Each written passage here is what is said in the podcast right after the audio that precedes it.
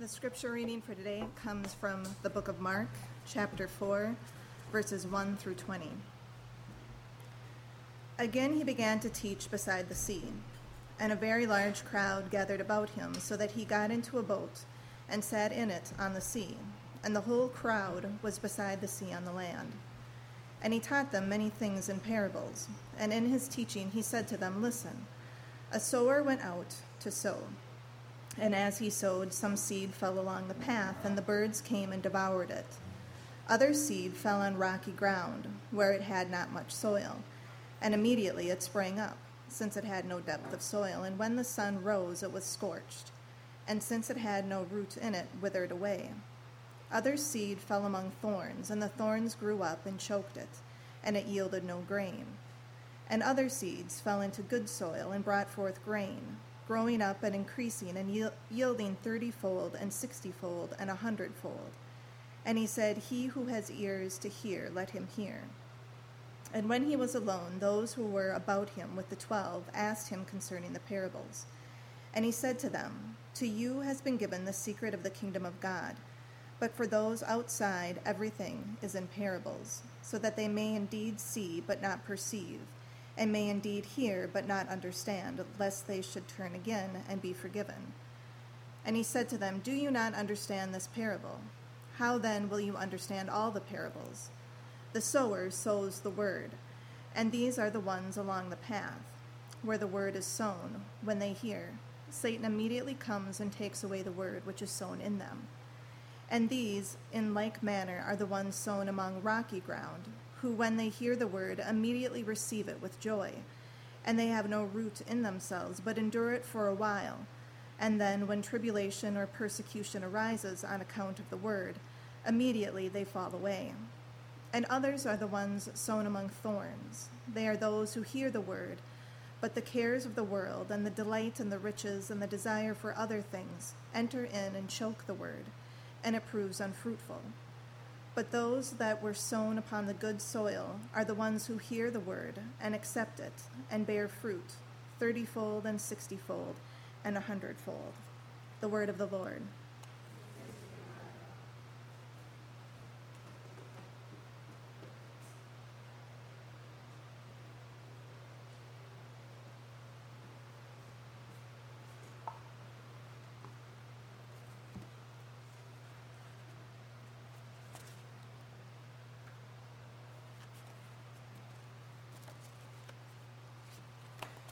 The will of color loves how light spreads through its diffusions, making textures subtle, clothing a landscape in concealment.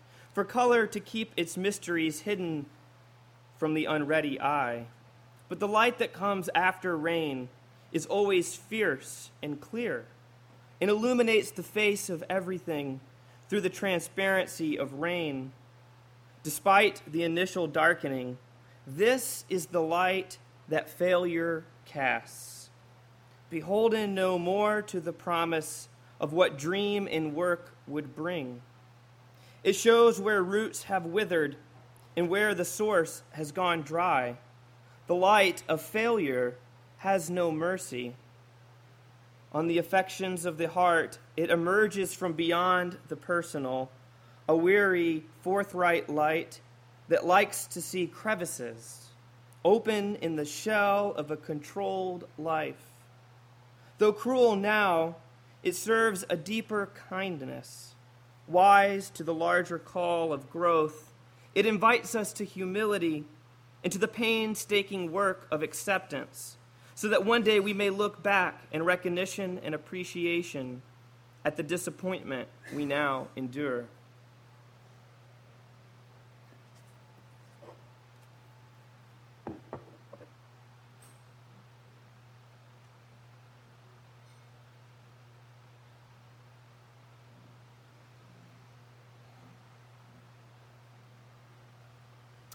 I'm leaving, Carter, she said, standing there in the doorway. She had been standing there for a while before she could bear to say those words. She had imagined herself saying them many times before. Now that she finally had, there was no response. Did you hear what I said? Her voice just a bit louder than the time before. Hold on just one minute, I said without looking up. It was some time before I finished repairing that old plow. And then I put my tools away, and that's when I remembered my wife had come in to tell me something. I wonder what she wanted. Maybe she needed some help in the kitchen. When I entered the small farmhouse kitchen, I did not find my wife of 17 years, but only a wet floor and a broken vase and the wildflowers I had picked for her the day before, scattered on the cracked tile floor. On the old oak table, there was a note written on an old receipt. It read, This just isn't right. Her wedding ring was on top of it. For hours, I sat on the front porch waiting for her to return. Outside, the wind ripped through the trees, and soon it began to rain. As I sat there in confusion and disbelief, I remember a conversation I had with my father just a few weeks before we had gotten married. What if I'm wrong about this?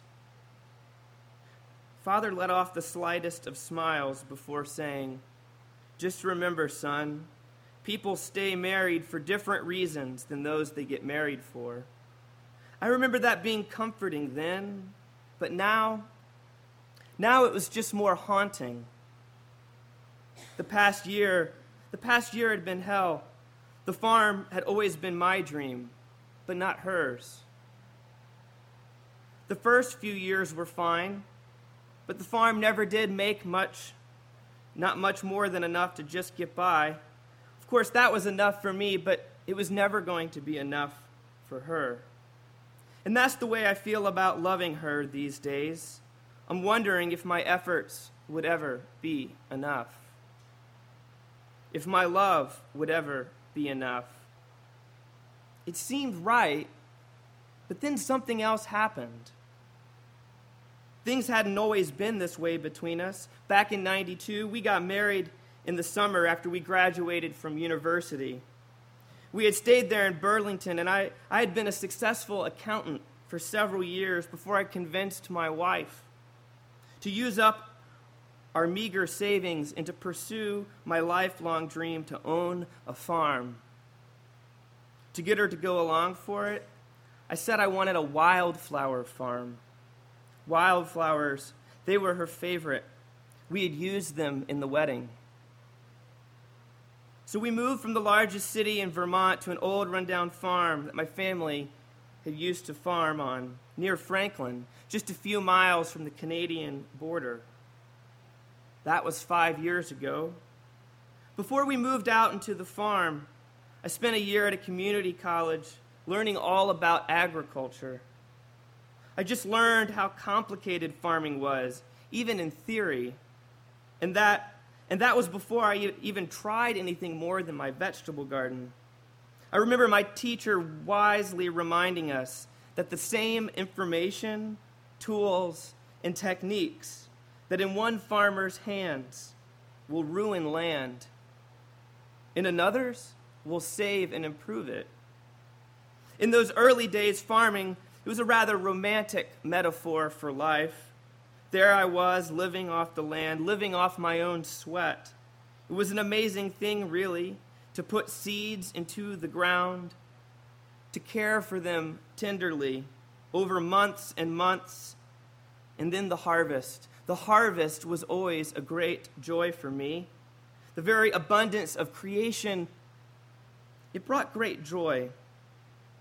And I remember once reading what Emerson had written about land that the landscape is an armory of power.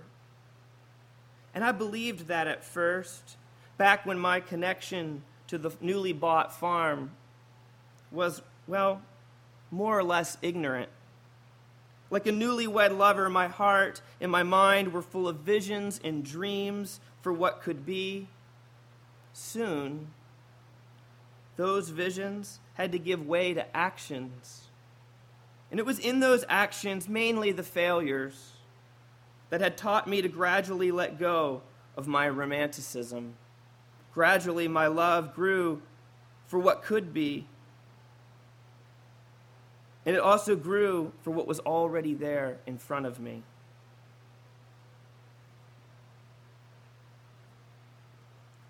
Here in the Gospel of Mark, the parable of the sower falls between two series of healings and exorcisms. Its placement within the overall narrative of Mark is a certain kind of soil itself. While Matthew, Mark, and Luke, they all share this parable, Mark seems to be using it in a rather surprising kind of way. It's as if Mark is trying to say something about just how surprising the kingdom of God is. It's as if the parables Jesus uses, it's like he's trying to subvert everything we think about what the reign of God might be. The text includes this explanation, but it's as often the case, it raises more questions, I think, than it answers. So while the text is helpful in connecting the seeds to various journeys of faith, I think it does very little to answer any questions that we might have about the sower. I mean, who is this sower? Is it God? Is it some kind of evangelistic role that we play? Is it us? Something else? And why is it that the sower is so careless with the seeds? I mean, is that extravagant love or is it misguided practice? When I heard the old grandfather clock strike midnight, I realized she wasn't coming home. I slowly made my way to the back of the house, leaving the kitchen light on and leaving that back door unlocked just in case, well, you know. Laying there in bed, staring up at the ceiling, my mind raced at a pace impossible to calm. How had it come to this? If only I had known what I know now. There were these endless things I would have done different. The times a teacher never chosen, I guess. Finally, I got out of bed and, and got on my knees beside the bed.